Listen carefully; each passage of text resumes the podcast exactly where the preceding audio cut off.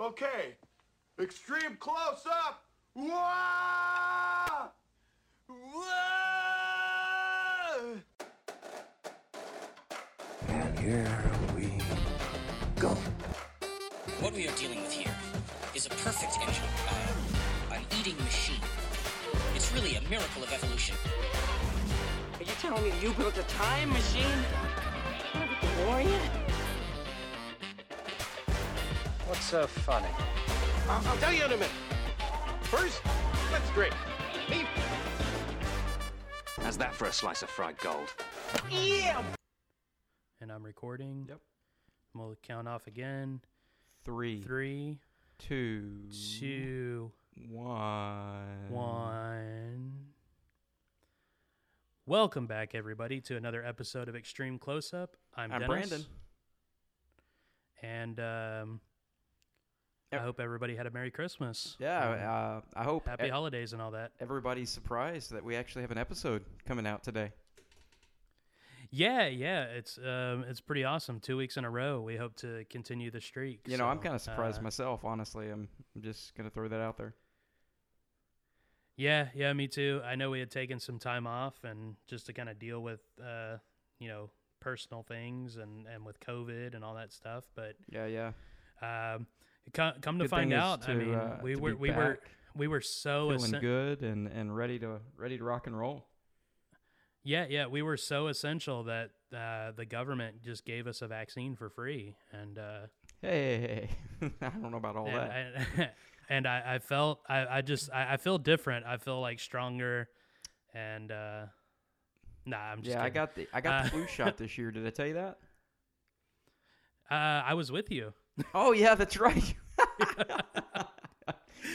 yeah, I got the flu shot. You did not get the flu shot. So there you go. you, you you told me in the most telling me way you could and and that was me waiting outside the door while you got a flu shot Yeah, that's very true. I asked for the COVID vaccine, but they did not have it yet. So i went i went to a walgreens and they had a sign on the door that basically said don't ask us we don't have it you were like, I was looking for the PlayStation Five anyway. So yeah yeah at, at a walgreens at a Walgreens, do they sell them? Do you remember keep- back in the day that Walgreens actually sold like electronics? I, I mean, it was yeah yeah the old like RCA.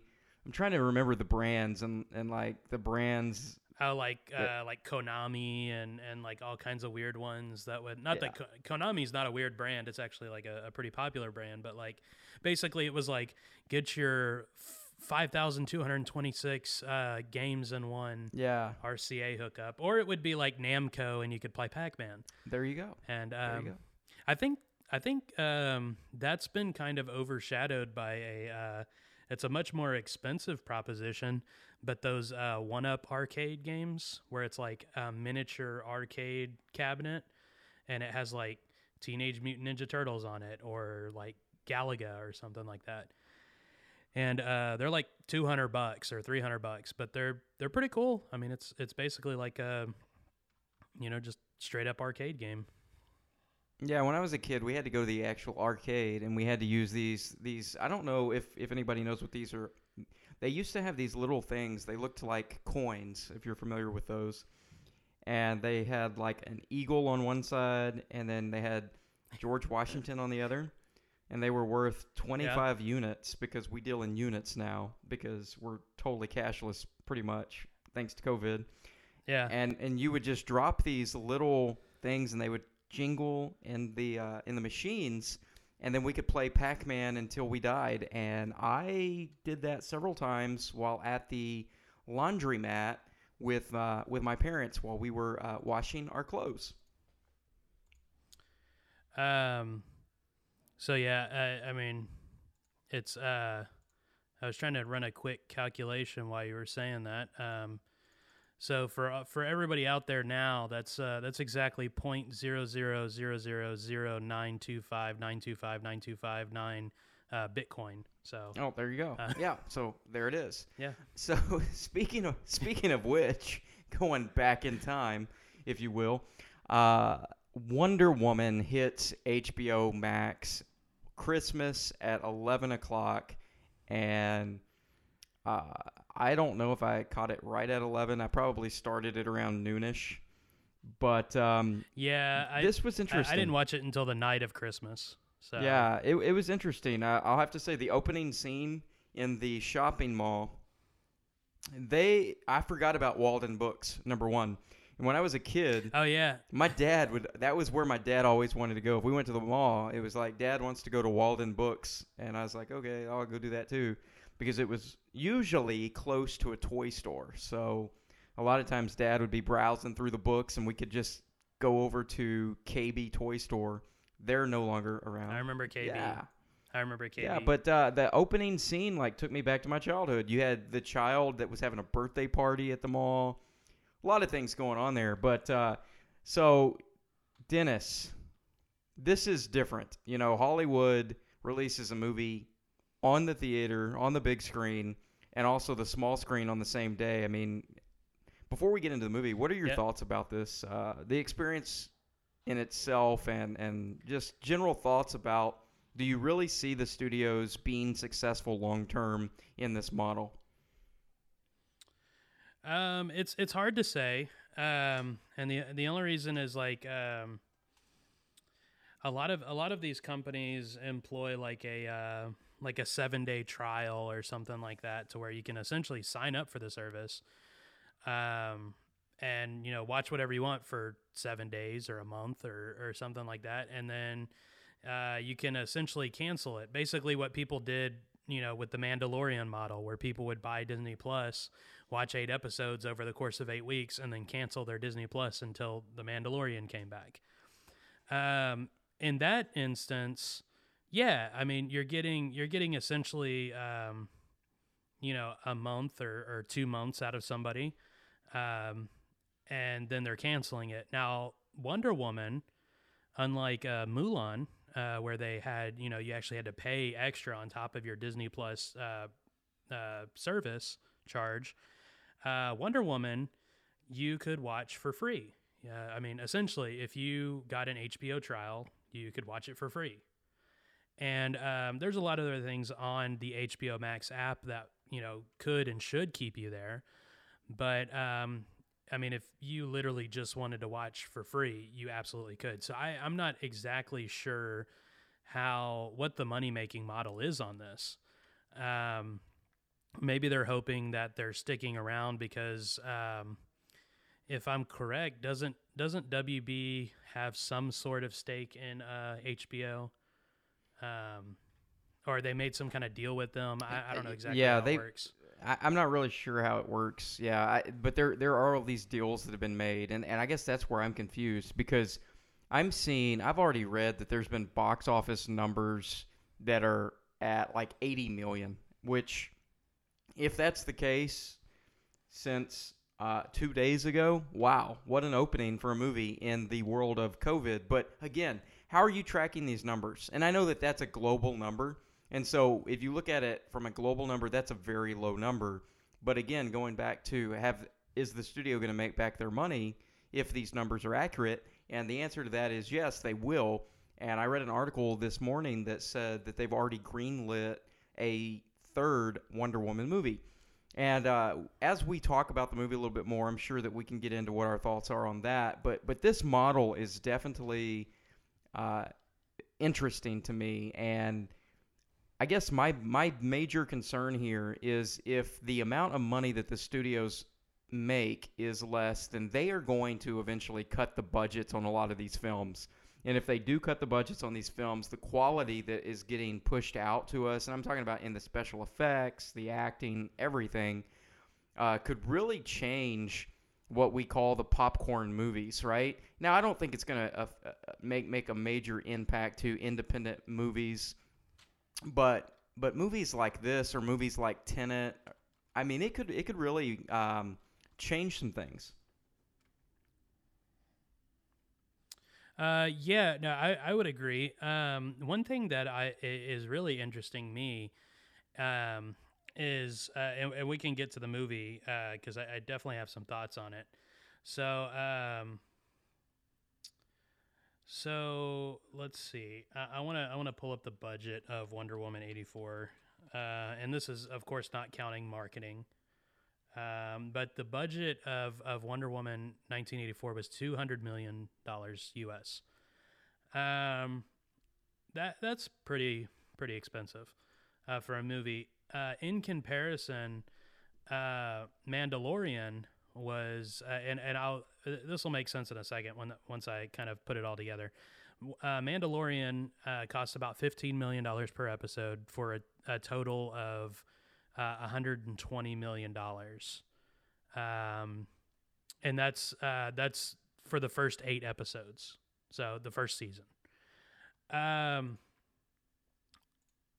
I have had no issues with uh, special effects, visual effects in The Mandalorian. Not, none whatsoever. I, I mean, there's probably some that I've overlooked. Um, but if if you overlook them, uh, you know, obviously they weren't that, you know, striking enough as like a bad visual effect for it to, you know, for people to notice, except for visual effects artists and stuff like that.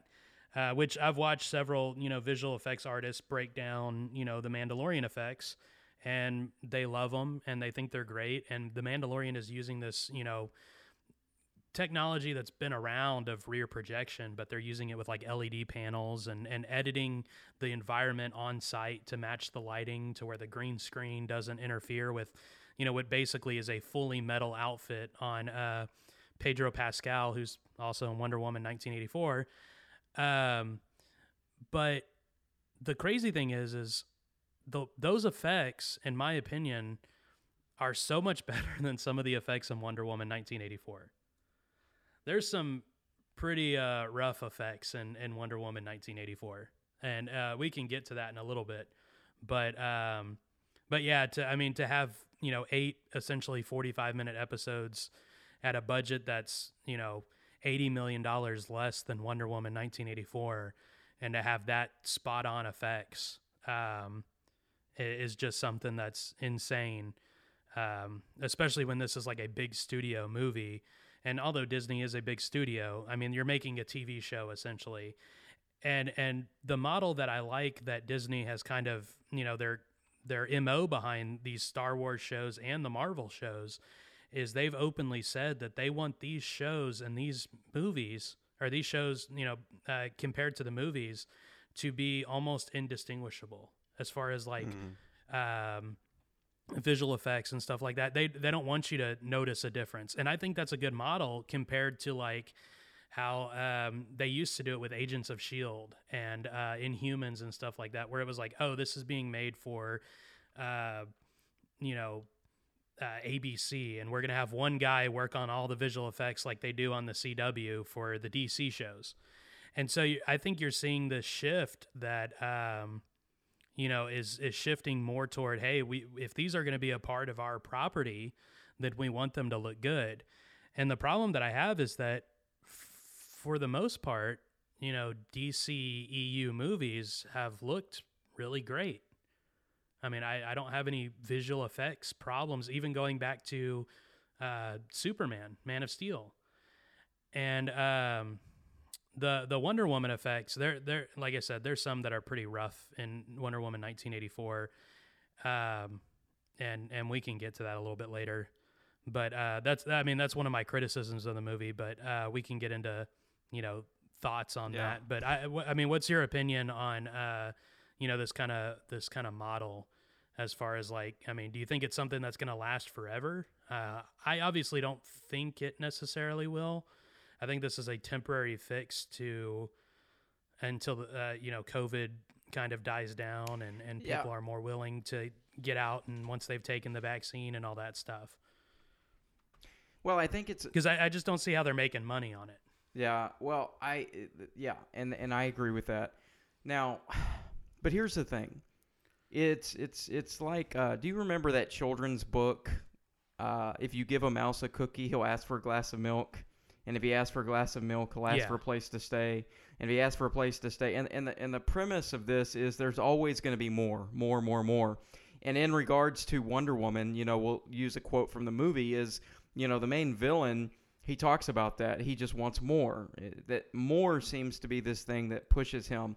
And I think that what's happened is you've seen the opening of Pandora's box when it comes to giving the consumer the ability to watch a movie on release day at their house.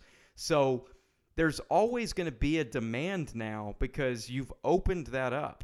So there's always going to be a Yeah. demand that people want this high quality movies on release day. So I think that that model is not going to per se go away totally, but I think you're going to see where the studios are going to pick and choose which movies that they do release in this format going beyond the post COVID 19 world. And I think it might have something to do with, you know, the way like Disney Plus is doing things, where if they think it's something that's going to keep their subscription base solid, well, then that, that means that they're going to have this reoccurring revenue that's pouring in. And if they keep their subscription high enough, then it's almost like the, um, the Walmart model where Walmart comes into this small town where there was a hardware store and there was a grocery store and there was a clothing store and they basically by volume kind of uh, bring all of that business into their house now right and i think that Right. i think that the the studios are going to use particular movies that they come out with to be those those things that hold the uh, the consumers in these streaming apps. Because to your point earlier, somebody could watch The Mandalorian and then cancel Disney Plus and wait for the season to come back out, or if there's something else. But if they, you know, if if every month or so they're coming out with with another movie that's going to hold their subscription base up, then I think that we will continue to see this model. Now, the question I have is which movies and at what what is that that sweet spot as far as the price point? Because you can't continue to offer this service for six or seven dollars a month or you can't have companies like apple or verizon paying for a year's long worth subscription um, you know long term. There's got to be something that you know that stickability factor that they're going to have to come back with. But at the same time, you can't release every single one of your major studio movies this way. So, No, no, that's. Uh, I mean, that's what WB is planning. yeah, except for like the Batman. You know, the Batman is Right. not part of that release schedule unless that's been changed. The Batman is still Yeah, supposed to be released in theaters only. Yeah, I haven't I haven't heard anything about that changing. Uh, one thing that I would I would say to your point, you know, what is you know, are they going to start charging more, or you know, what is what is going to happen? I could almost see um, like a tier subscription to Disney Plus, where like maybe you pay you know seven dollars a month for regular Disney Plus, and then you pay like fifteen dollars a month, and and you know that's you you're locked into a certain contract you know because there's subscription services that i i do. Um adobe you know what i'm record adobe audition i'm recording my side of the podcast on adobe audition and i believe you are too when i first signed up for adobe creative cloud i had to lock myself into a year contract to get the pricing that i got for it Right, right. so that that may be something that Disney starts rolling out. They say, "Hey, you want to watch our movies the day they come out instead of going to the theaters? You know, you got to pay fifteen dollars a month, but you got to pay that for a year." Yeah, yeah. you know, like, HBO could like do the blocks same. Of time. Almost Yeah, like blocks and- of and that time. was like the you got to have a six month block or a year long block that's prepaid. Exactly, exactly. Because I, I could see I could see this happening. Um, basically, next year you're probably going to see a flip where now that they're starting to come out with these movies, but everybody's still a little uh, uncertain about COVID. Um, you're going to see a lot of people renting, or because if you don't have HBO Max, you can rent Wonder Woman. You know, you can you can rent. I think it's like twenty nine dollars or something like that on iTunes Oh, I, did, I didn't or if you're that. if if you live in an area that doesn't have HBO Max, they offer it, you know, on different apps. Um, but the the thing is, is you're gonna see. A, I think you're gonna see a lot of that, you know, the next year. Um, people may go see the Batman because you know if that doesn't change, but um, then you know once everybody starts feeling more comfortable about the vaccine and they get it and everybody feels more comfortable going out um, I think you're going to see it in reverse to where basically almost nobody's going to do that. Because I think we talked about last episode, I, I see a lot of Facebook posts, uh, not from people like in home theater forums or, or 4K Blu ray forums and stuff like that, but general population people uh, saying, hey, I, I really miss going to the movie theater. And uh, I can't tell you how many posts I've seen about that. And so I think once the theaters open back up and, and people feel comfortable, they're going to start going in mass to movie theaters. And that'll, I think that'll maybe happen for about a year or two.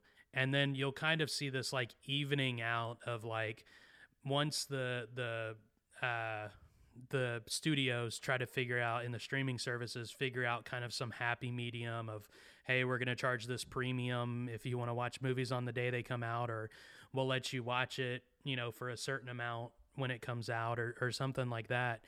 Um, and then you'll see you know you'll, you'll see people say uh, not not me personally i would go to the theater for every movie i want to watch but you'll have people that'll say oh well um, the the new Pixar movie's coming out.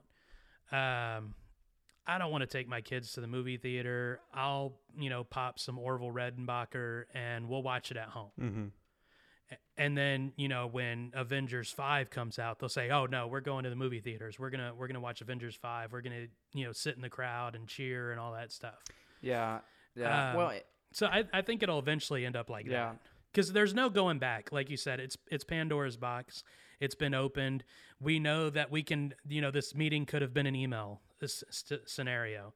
You know, we we've we've there's no going back. You know, and I, I think to be honest, I think you know we've seen somewhat of a leap forward of technology and um, you know, it, like we were talking about the streaming services where you can share the movie with people and you can watch it together at separate houses and react to it and stuff like that. It's never going to replace that human interaction of, of going to a movie and sitting in the audience and, and for those big blockbuster movies.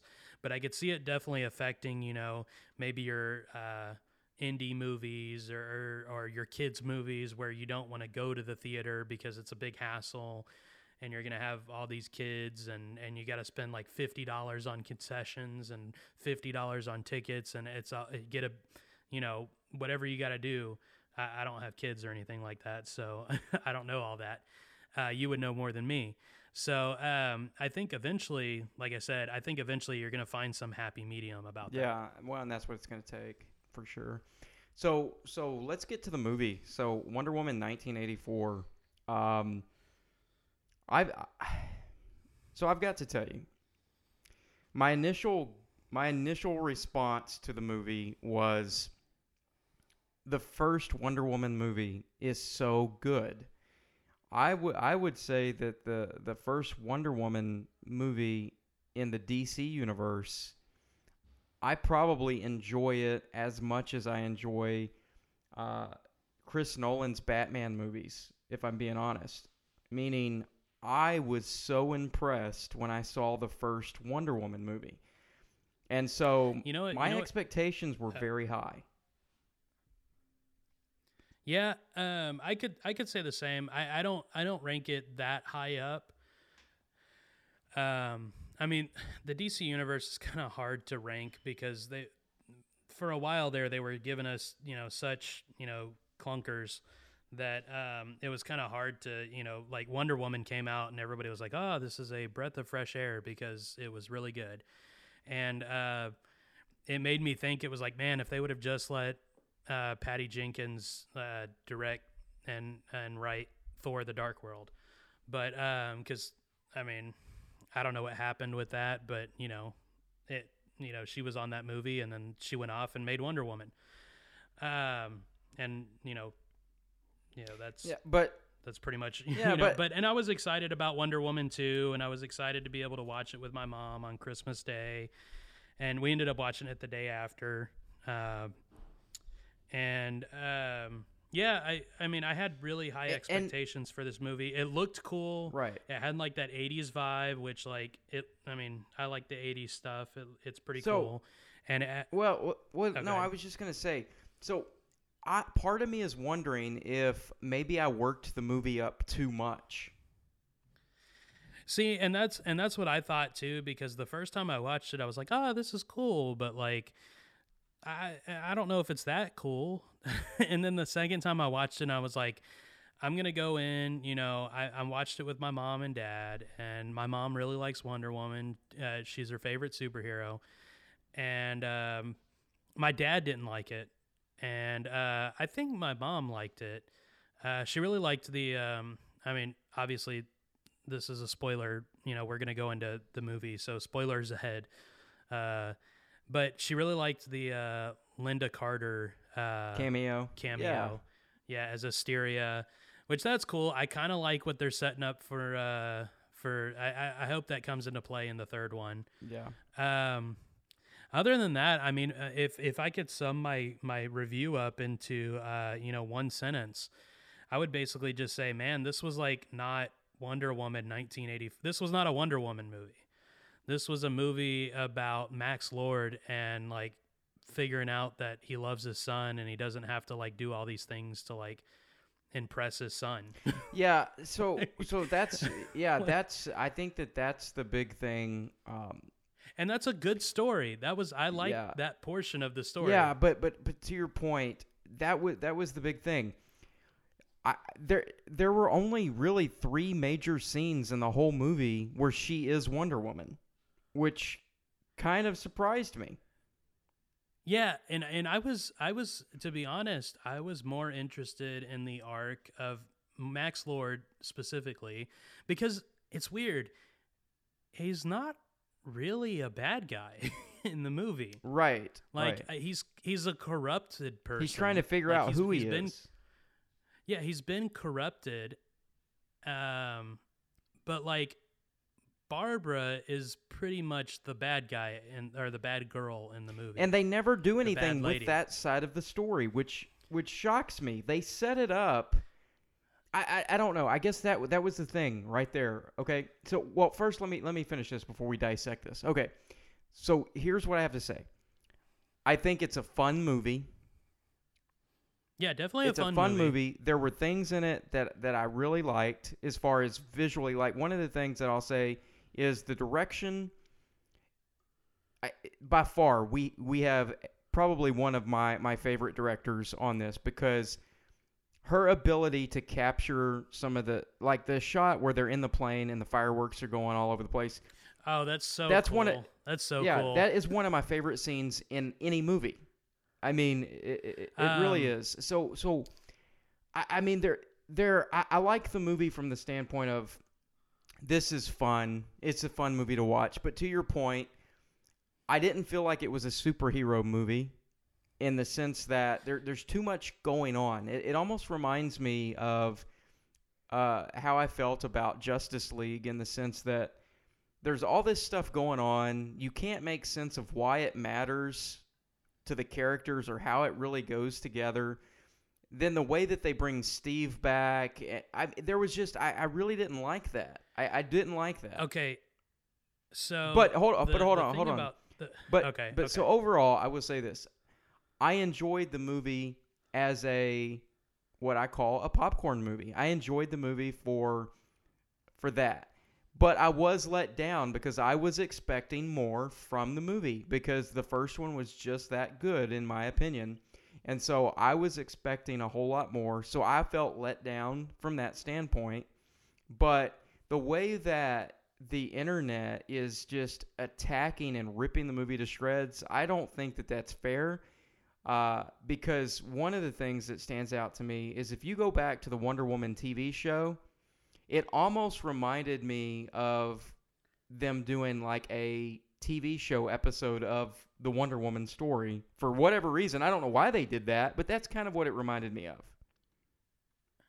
Yeah, and the crazy thing was is I um while we were waiting for it to, you know, come on cuz we were going to we were going to watch it at like 11 p or 11 a.m. Um and then, you know, stuff got in the way, but uh the crazy thing was we watched they put uh, i don't know if they had it on there uh, and then just promoted it or they were able to put it on there uh, the wonder woman series with lynda carter And uh, the crazy thing was, is like I was watching the first episode eh, for like five minutes, and I was like, "Where is Wonder Woman?" and like that's kind of what like I felt like in this movie. I was like, "Where is Wonder Woman?" Like I, I have no clue where she's at. But yes, I, I agree. It is a fun movie. Um, I don't I don't think like man, uh, movie criticism is such a weird thing. Um, where like now it, it's fun to like just rip movies to shreds. Um, and and you know it's it's ruined all of our childhoods for some reason and and all this stuff. Anyway, um, yeah, I, I mean, like I said, I I I I think that we'll provide critiques for the movie uh, and criticism of the movie, but at the end of the day, I think we both think like, hey, this is a fun movie. Um, I didn't feel like I wasted my time watching this movie. Absolutely, Um, absolutely. I just and think- that's the, that's what I think is is kind of I, I don't understand about the internet. I literally read a comment today and somebody said that was a waste of time and I'm like, "Hold on. Now I have watched movies that are a waste of my time." And and Yeah. that was just a fun like it kind of worked especially being on Christmas Day. But anyway, go ahead.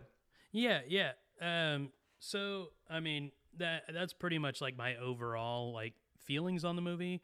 But if you want to get into like some actual details, I mean, we can talk about like the story and um, my main huge criticism of the movie is the Steve thing. I think you mentioned a little bit about the Steve. The Steve thing made no sense. Like, I mean, it it's cool that they brought him back. Like that that part makes sense. Like the wish, the dream stone, and all that stuff. But like, man, uh, the, when when Max Lord becomes the Dreamstone and he starts granting these wishes, like fantastical things start happening. Like the the the guy, the king of crude from Oil Economics Weekly or whatever, uh, that magazine. Uh, he was like, "I want my land back," and and Max Lord was like, "And you shall have it." And then all of a sudden, like a wall just pops up out of nowhere, and then like he's able to like physically transform, uh, Barbara into like this. I mean, into the cheetah. Um, so like she makes this wish, and like this dude comes back with like Steve's. I don't know if it's like his consciousness or or whatever, but like he doesn't look like him. And you're like, okay, he doesn't look like him. All right, cool. I mean, they were tricking us in the trailer. Like, you know, that happens. And then they do this swirl around, and then it is Chris Pine because you got to have Chris Pine in the movie. But like, and they try to like kind of explain it off where it's like, oh, well, I only like, I see, or this guy may be nice, but I only see you. Like, and it, it- I don't know, it's kind of weird. Like, it, it just seems like the one thing that's not like fantastical is like they brought back, you know, Chris Pine, but, you know, they also had this other actor that was like playing him and he was in this guy's body. So And like, so so I what, what happened to this guy? Yeah, no, but but I think that that is explained when they get the book and they're talking about the the way that the the Mayan god would trick people as far as Well, as far as it's not really giving you what you want. But to your point, I think that Diana she lost two things. She didn't really get Steve back, and she starts losing her powers. so it's like it's like well, double see, whammy. but that's the th- that's the thing. That's the thing about the movie is it's it's supposed to give you exactly what you want, but take something from you. And the only person that didn't get what she wanted was Diana. She didn't really get Steve back. yeah, yeah, that is Like, a problem. and that and I think I, I think that's sort of what takes away the emotional stakes when she actually like recants her wish. Is like because I, man, I when I, I knew she was gonna have to like renounce her wish as soon as they said you know you have to renounce your wish, and and that was the big crux of like Barbara. She had gone like unnoticed and she wasn't liked and and she was this kind person and then she got like all you know she basically became Diana and But she uh, didn't you know, become she Diana was- because she, was didn't have she did not have the personality, the caring per- and the loving personality that Diana has. So well and and that's the thing is like she did but she had to, that's what was taken from her. Yeah, yeah. was that that that humanity. And um and and so that that's the that's the crazy thing is like everybody else got what they wanted in like this fantastical way where like the president was like we need more nukes. And then he was like and you shall have them. And all of a sudden like a thousand nukes appeared out of nowhere. But i don't know the steve the steve storyline was cool but like it wasn't really steve and so like i don't know i think that I, I and that could be just like me overthinking it but at the same time for me it took away the emotional weight of her actually giving up steve No, no, and that's Because fair it- because and and and and the reason why I say that it's fair is because if you go back to the first movie, the first movie was very emotional. I mean, it, it was very, it was on a different level. That's what I didn't understand. Okay, yeah yeah I I, I can't put it into Yeah. words, but but I think I think we're I think we're in the same wavelength here.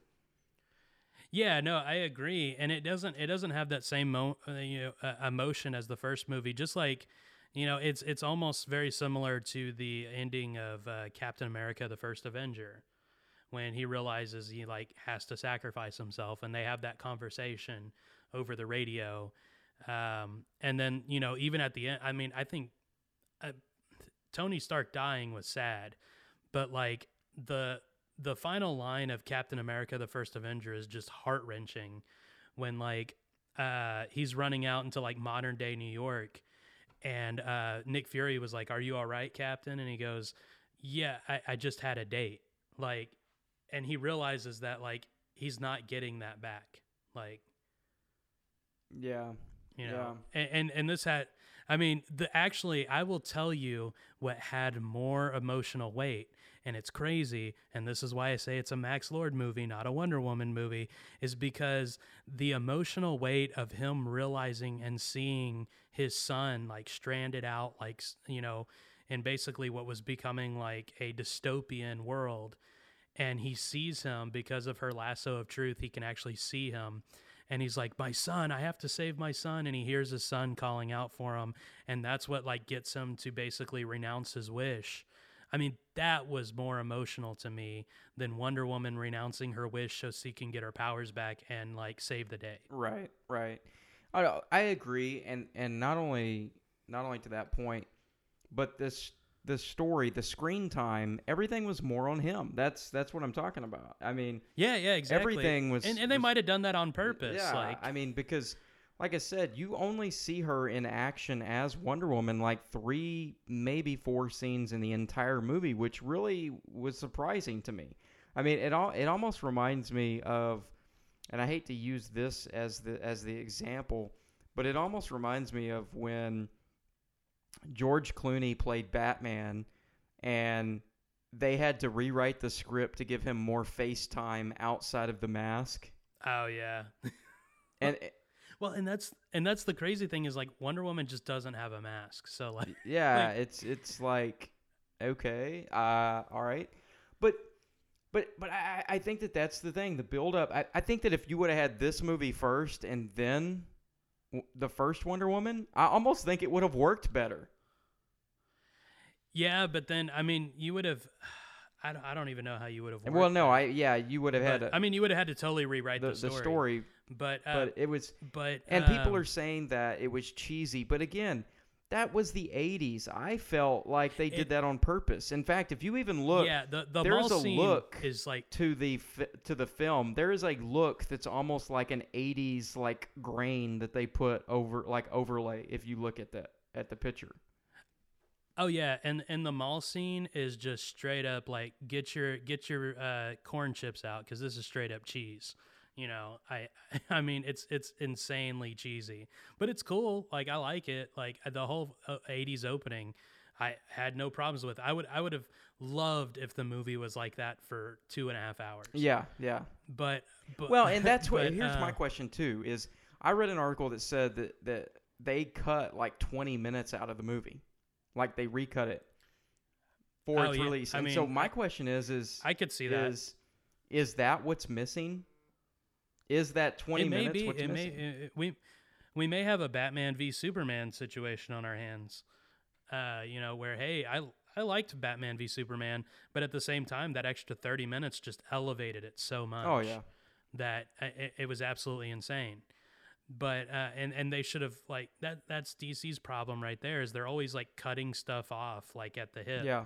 You know, and, and you're like, okay, well, you know, the director, uh, um, you know, they had this vision, and then it's like, okay, well, no, we want to cut out thirty minutes of it, Exactly. and And and and, and and that happens everywhere. right, but you well, know, it, I'll tell you. it just seems to hurt the DC universe. Exactly. Well, I'll tell you. Um, 1990 Best Picture winner, Best Director, Kevin Costner, Dances with Wolves, right? So, so Yeah. Dances with Wolves, you've seen it, right? Mhm. Okay. So I have never seen the extended edition, and and Oh, I knew it was four hours long. I mean, the original running time of the first, uh, I mean, the, the the original cut was like three hours, or maybe even a little bit longer. But anyway, I'd never seen this, so I started watching it the other day, uh, and I watched the first two hours. I still have two hours left of it, but I will tell you this: the the scenes that I have noticed that are in the movie so far, they're definitely not needed to tell the story. They're not, which Right. is probably why they weren't in the theatrical release, right? However, they are they're like so much uh what what is what is it that I'm looking for? It's like um I'll tell you what it's like. It's like it's like ha- having a cheesecake and somebody hands you a bottle of the caramel to pour on top of it. Yeah, That's what it reminds me of. The, the extra scenes make the movie better because it flows better. There's things that you understand. Like one of the things that I never understood was like he just he ends up out here in this this base that's been like deserted, but you don't have any anything. And it was only like a, a little you know, three minute scene of where you see the soldiers that were there climbing out of the caves and basically leaving, but it gave you some context. Yeah, and that's and that's the thing is like, man, like, it's cool to have a movie like, uh, you know, where there's an extended edition that provides additional context. But man, they just like, I mean, they, it's not even context that they're providing on the. I mean, they're providing more story that like is needed in these in these in these DC movies. Yeah, and they're, pu- they're and pulling it, it- out. you know, it's like that that should not be that should be the movie that should have been the theatrical release not you know this shouldn't be the ultimate edition or the extended cut. Right. Well, what you what. I predict is is I think that if the Justice League reissue that's coming out, if it if it Yeah. becomes the great movie that we believe it could be, I think that there there might be some deals that Warner Brother works to continue down that Yeah. line, which and and we might actually see a Justice League three, which I don't think would be a bad thing. Uh, I I just think No. you have to have the right And- story. But uh, so I think I think we both agree that that Wonder Woman 1984 it has its issues, but it's it's a it's still a fun movie. It's just not gonna it's just not gonna go down in comic book history as being like that one that okay I watch I watch one comic book movie every year again and again and again. It's probably not gonna be that And- one. Yeah it's not it's not gonna be uh, there's better chance of wonder woman than wonder woman 1984 Right. but um but yeah I, man i'm trying to think of like just you know a few things that i did want to say about it. Um man i don't know if this was just my tv or or what but because i watched it on two different tvs but man I, I had to like turn it up and turn it down and turn it up and turn it down and turn it up. Like uh, the dialogue was so uh just very you know very light you know i had to i had to turn it up to you know 30 to hear the volume and then turn it all the way down to 20 when the music started playing Yeah. um It- uh, this is this is one of the things, and I've talked to you about it before.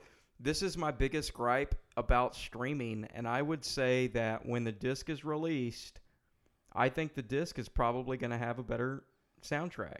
Is oh is yeah a- a hundred percent streaming soundtracks are notorious, or at least in my experience, and, and I have a very high quality sound system that I'm running this stuff through. But streaming just, and I do the test back and forth. I did a test on Tenet uh, today, actually.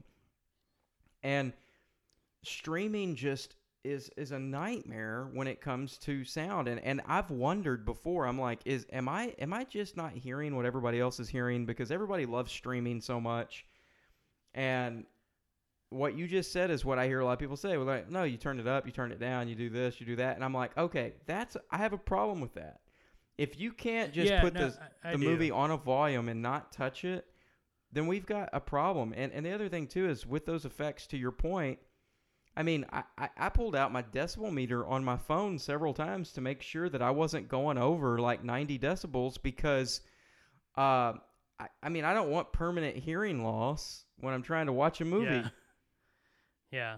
Well, and and the crazy thing is like I, I always go back to this example is when I um I bought Spider-Man into the Spider-Verse on um I did one of those back when Vudu was doing that thing where you could uh you could buy the digital copy and the you know the physical media and they would just send you you, would have instant access to the digital copy and they would send you the physical copy in the mail and I was, uh, you know, I was waiting for it, and I watched it for the first time with my dad, and man, like, you know, you had to turn it up and you had to turn it down, and you had to, you know, when anybody was talking and music was going on, it was completely unintelligible. So I had the volume up at like a hundred, and so I get the disc and I pop it in. I'm like, okay, turn it all the way up, and I almost like blew out my speakers and I ended up only having to have it like on you know 10 or 15 volume uh but I could hear everything the audio was just mixed way better and that's something that you know streaming is going to have to overcome but um the the part that is the the thing that made the viewing experience like unenjoyable was like the two big monologues that that Wonder Woman gives um are like at the White House and at that satellite uh, particle satellite thing. Um, and incidentally, like one thing that I thought was really funny was like both of her major dialogues have, are given like while she's like sitting in a corner, and um, yeah, and so um, but like there's music going at the same time, and it's it's very unintelligible. It was hard to hear what she was saying. And like both of the monologues the second monologue at the particle thing was pretty good.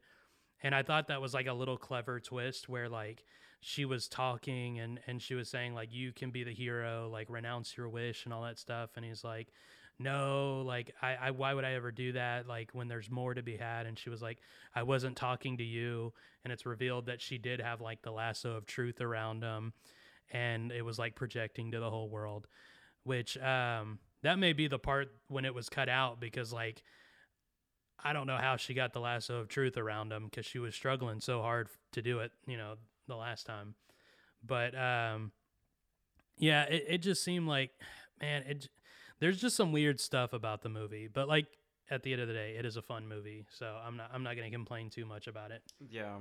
So you know, and I know we're gonna we're gonna run over our time a bit, but um, so the other movie that I happened to uh, rewatch was uh, Tenet, and um, so I will say that Chris Nolan gets a lot of uh, a lot of people are upset about his sound mixes because they are so loud, and sometimes the dialogue is not always clear.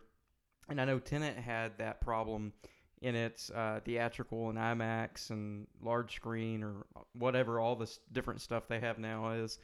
Um, but uh, I, I will tell you that it was a lot easier to hear the dialogue on the uh, 4K disc. So so that's something. Oh, but yeah. I will say this too, though. I had to I had to turn it down a little bit and then turn it up a few times because I mean, and I checked on my decibel meter. There was several like times where with the music and the sound, all of a sudden I'm hitting like 94 decibels and stuff, and I'm like, man, I've only got my my uh, processor turned at like 50 percent, and it's like throwing that kind of stuff out there. Yeah, It's like, Yeah, and and I've I've heard a lot of complaints about you know the the movie that Tenet specifically about the the sound mixing and stuff like that, and I've heard some like you know, I'm a Chris Nolan fan, but I've heard some like Chris Nolan apologists, and this may be absolutely true. They were like, he was mixing for what it would sound like if you were there. Like one of the notorious examples for me of like how the um like a point where I just Well, I'm pretty sure if I was there, there wouldn't be a full was- orchestra in the background playing. Yeah, yeah, pretty much. but one of the examples that I um that I remember just, just not being able to hear what they said was when they were doing that that sailing when they were out sailing on the water, and uh, I could just not understand a single word that they said, and um and you know people were saying oh that's that's how what it would sound like if you were really out there, and it's like yeah, I I get that, but at the same I'm trying to watch a movie. it's a movie. it's a movie. it's a movie. Yeah, I know that. Like, I, I mean, if if you took it to that extent, well, I guess like the movie just doesn't make sense because time travel is Right, right. So yeah, it's like it's I mean, we Well, if we took it if we took that to its logical conclusion that every movie should just be exactly how it is if you were really there, well, like stop, you know, catching bullets with your gun because that doesn't exist. Yeah.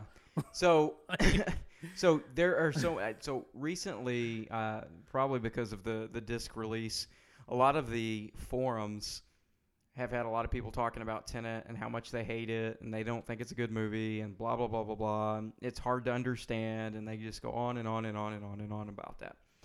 And um, so I watched the first time I watched it, I enjoyed the movie, and I would agree to an extent that it was hard to understand because I kept thinking about it later and later and later. Um, I will say this after having the second viewing. Number one, I enjoyed the second viewing so much more because instead of trying to figure out the movie, I just watched the movie. Yeah, and and that was the thing is I did I did enjoy my second viewing, which was with you when we did the private watch party. Um, that was my second viewing of Tenet, and it was a much more enjoyable movie. Yeah. because I understood everything and I was able to see things that were going on. A- a- And I, pick, Um, I picked yeah, up I- on so much that I did not pick up the first time. And, and I'll tell you, I think it's one of those movies that you do. And I remember Chris Nolan saying this before it was released. He said it's a movie that you have to watch two or three times. Yeah, and, and that's the thing too is like, and one thing I wanted to speak to like the sound mixing, you know, quality and stuff like that is like that really was like um, the only scene that I had trouble hearing what was going on, and like I don't mean to be like ableist or anything, but like I'm basically deaf. like I mean I, I really have a hard time hearing stuff. Like I have to have my volume like all the way up, like you know, like because I just you know my my parents are worried about me because like you know i have the volume up on everything and um you know i could hear everything except for the the water scene which may have been intentional i don't know Well, But, on, like, on the disc, I mean, it- I just- hear the water scene. So just to let you know. Oh, okay. Well, I have to watch it with the disc because I did watch it again, but you know, I was just I had it on in the background, so I didn't feel like getting the disc down from my shelf and all that stuff. So I just put it on, um, you know, in the background on the stream. Yeah. So, um, but yeah, no, I, I I don't think the I don't think the sound quality issue is like that big of a deal in that movie, as people are making it out to be. Um, the same really, in my opinion, cannot be said of Wonder Woman. Like, um, and and that may just be that I watched it in a streaming format. Um, we'll see when the when the 4K disc or the Blu-ray comes out, or you know, I, I wonder if people that are watching it in the theater are having the same complaints or not. Um, so I mean, uh, uh, time will tell on that one. Yeah, for sure. But- well, yeah, for sure. Uh, another thing too on the second viewing of Tenet that I picked up on is I do understand why it's like a James Bond type story now. On, Oh, on the, my first viewing, I was like, "What are the what what was Chris Nolan talking about? What what are the fans talking about?" Because you know that I'm a long term James Bond fan. But when I watched it this time again, when I just watched the movie and I wasn't just trying to figure everything out, it plays like a James Bond movie, and I totally saw it. Oh, I yeah, totally saw 100%. it this time. Hundred percent. Um, yeah. And that and that was the thing is like I when I went into the movie like I didn't. Uh, this is the first like Christopher Nolan movie I've like watched in the theater, and I don't know. I I guess I don't really. I'm. Uh, I don't want to like brag or, or I don't. I don't. I don't think I'm like more special or smarter than anybody, but like I don't have a hard, I didn't have a hard time like understanding movies like Inception or like The Matrix or, or stuff like that. Like I don't know, I just like you know it seems pretty straightforward.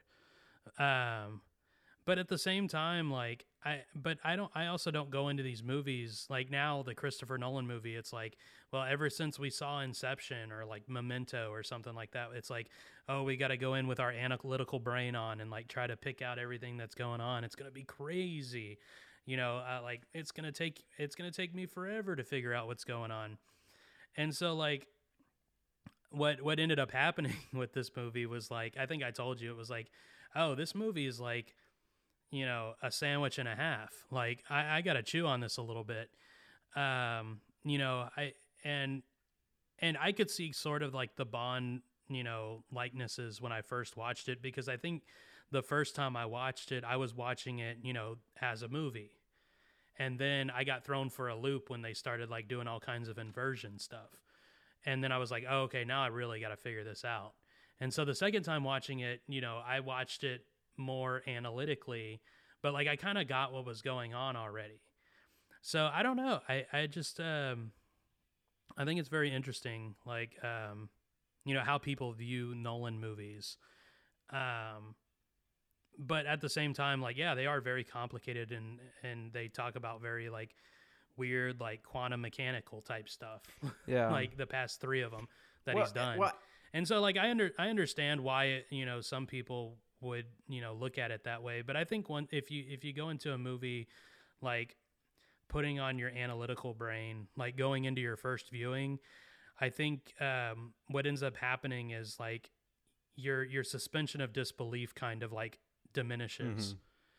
And so it kind of like not that you're like taken out of the movie, but at the same time you're I think like a lot of people are too busy trying to figure out what's going on. Yeah. Um, Well, I think that, uh, in my opinion, I think that what's happened is is Christopher Nolan has become a director kind of like Wes Anderson, and and what I mean by that is Wes Anderson has a very unique following of people that understand his comedy. They understand what he's Oh, yeah. doing with his films, and I almost think that Chris Nolan has made that transition to where now he's gonna have a unique following. But I think he had it early on with films like Memento, but then it kind of he kind of became like this like just everyday director in the sense of when he got the Batman franchises. But now when you take back and you go and you look at movies like The Prestige or you look at Inception or now you look at Tenet, I think that he's kind of come into his own and he's like his own level of the Wes Anderson type director. And so I think that you're going to have this niche following that he has where it's it- he's not going to be the director for everybody, kind of like Wes Anderson is not the director for everybody. Yeah, he's more of a. Uh, I don't like to use this word like flippantly, but he's basically like more of like an auteur type director, uh, where he has a very distinct style. Like Wes Anderson has a very distinct style, and like not everybody's gonna watch it. I think Christopher Nolan is a little bit more accessible to everybody, just because like his style is within like the real world, and it's not like very. It's not like Wes Anderson where everything's like symmetrical and like pastel and like all that stuff. But um, the thing about what uh, at you know the thing about uh, Christopher Nolan is like um, he had three very successful mainstream movies. It, it would be like if Wes Anderson all of a sudden just decided to direct like the next Captain America movie, and like just played it up like a regular Captain America movie, and um, so so Christopher Nolan does these three Batman movies and everybody's like, "Oh, cool, it's Christopher Nolan. I love Christopher Nolan." And then like Inception comes out and they're like, "What?" like um and then and then you go back and you like you could see it coming with like Prestige and uh Memento and even like Insomnia. And um you know, you could see all these movies, you know, this is like the true Christopher Nolan. And then like um he makes these three Batman movies and then all of a sudden it's like okay now i'm going back to like uh weird uh like sciency like uh you know weird you know mind bending stuff that um people I don't think we're absolutely like ready for. It's kind of like um, I guess if I could you know compare it you know use your comparison to Wes Anderson, it's kind of like when um, Wes Anderson did Fantastic Mr. Fox because that was a pretty accessible movie to people. But like, I don't think people, when watching Fantastic Mr. Fox, turned around and said, "Oh, le- you know, let me watch, you know, uh, Royal Tenenbaums or Darjeeling Limited or Grand Budapest Hotel," and we're like, "Oh, this is way different." You know, uh, Fantastic Mr. Fox is no different from, you know, Isle of Dogs or you know, Grand Budapest Hotel in style. Right. Now, medium, you know, stop motion animation, that's the only difference. It's a Wes Anderson movie through and through. Whereas like Christopher Nolan, his his directing style is in there, but it you know, it's a Batman movie. It's a detective movie. It's not like, you know, it's not Batman is like I'm about to like destroy the fabric of space and time and the Joker's like or the Joker's like I'm going to destroy, you know, the fabric of space and time and Batman's going to be like oh, I gotta hover around like this quantum like wormhole to stop the Joker. like, you know, it's just a straight up Batman movie. And then like Inception comes out, and then Interstellar comes out, and then now Tenet comes out, and everybody's like, wait, this isn't the Wes Anderson or this isn't the Christopher Nolan that I I know and love. Where's where's Batman? Yeah, yeah. Well, I'll tell you what. One of the things I picked up at the end of Tenet is that we're only seeing half of the story. Oh yeah. A- and I didn't Yeah. pick that up the first viewing.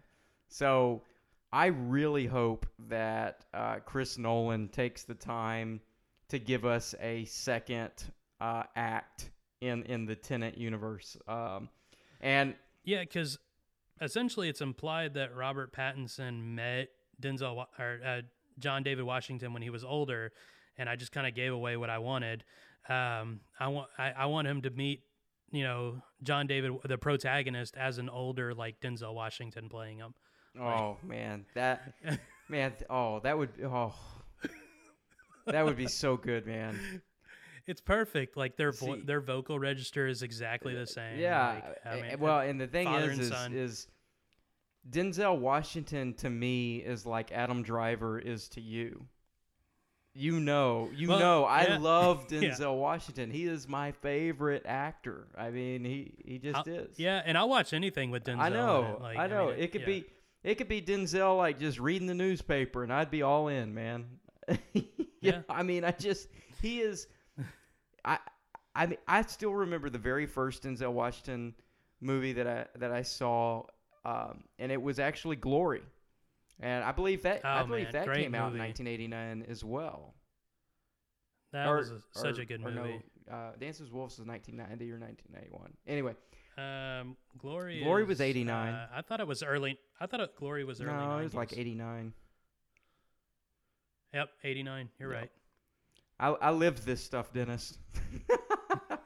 no, but Yeah, I was still. Uh, I was still uh, a few years yeah, away. yeah, but uh, but I remember, and and you know, I was I was a kid watching Glory, um, but I remember watching Denzel in you know the famous scenes that he was in. In fact, he won uh, he won Best Supporting Actor that year, I believe, if I'm not mistaken.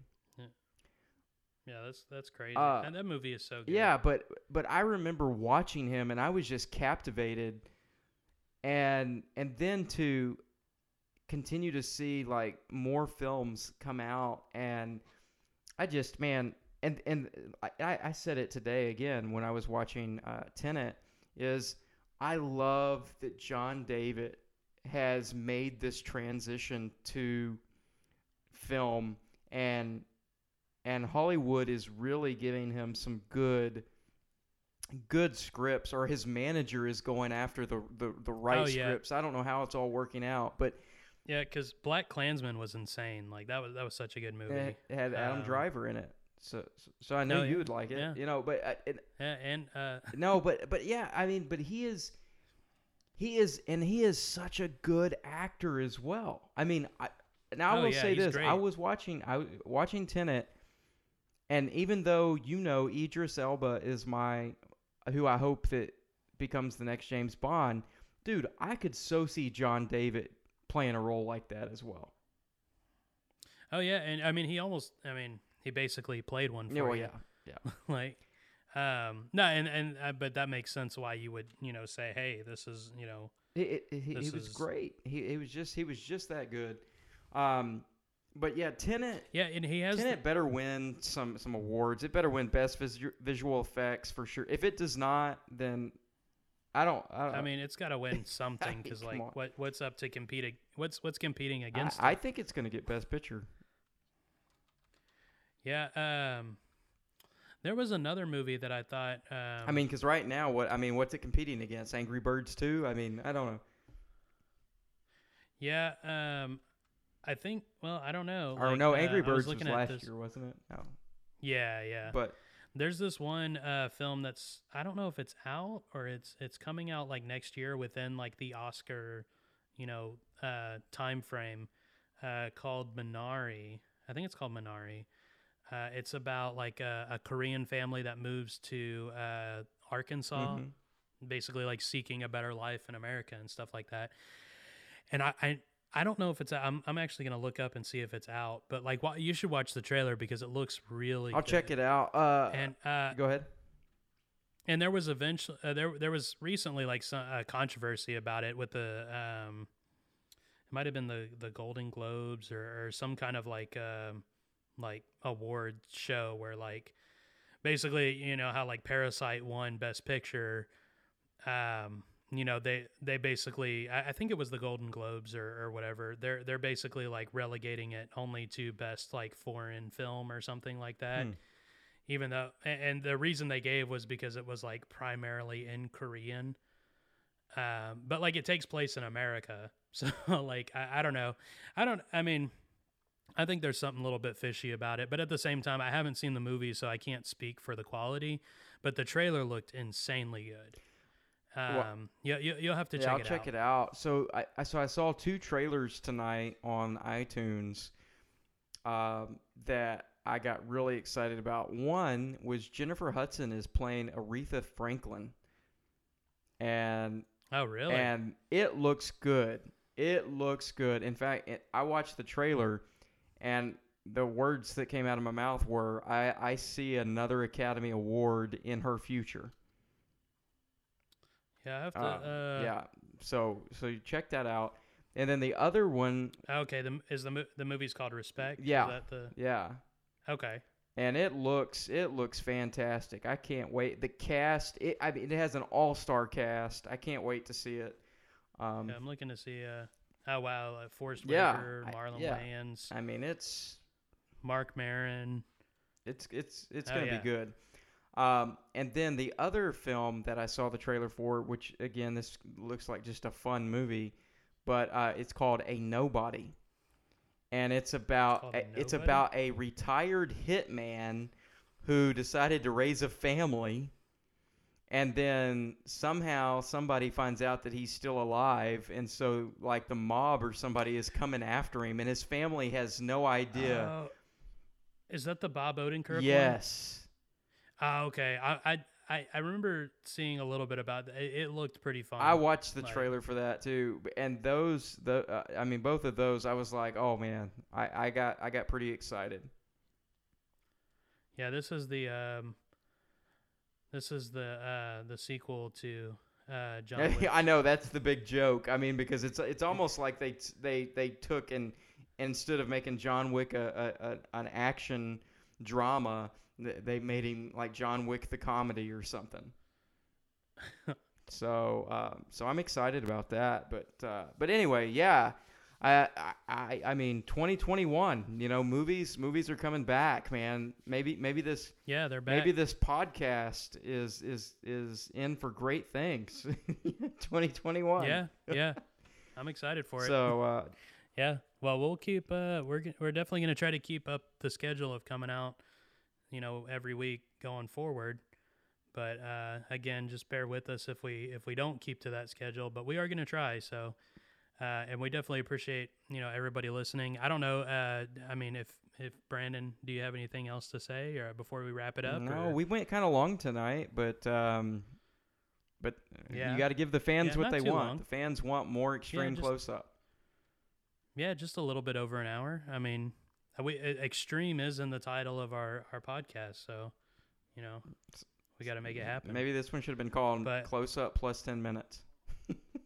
Yeah, exactly. it's extreme, extreme close. There you go. All right. Well, um, if you don't have anything else, I don't have anything else. You know, like us on our Facebook page. Um, we try to post, even though we haven't posted in a long time, but we'll try to post again.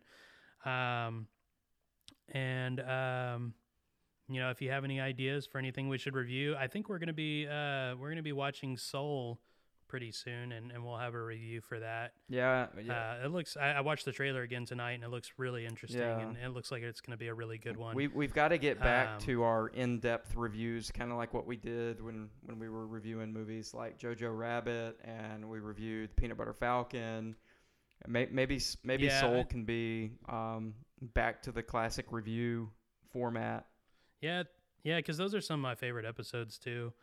Uh, talking about, you know, I like doing movie news and stuff like that, but like really talking about movies is is I guess funner to me. You know, more fun, funner, whatever. Yeah. Um, but uh, I think that'll wrap it up for this week. Um, you know, want to thank everybody for listening, and you'll hear from us next week. Goodbye, everybody.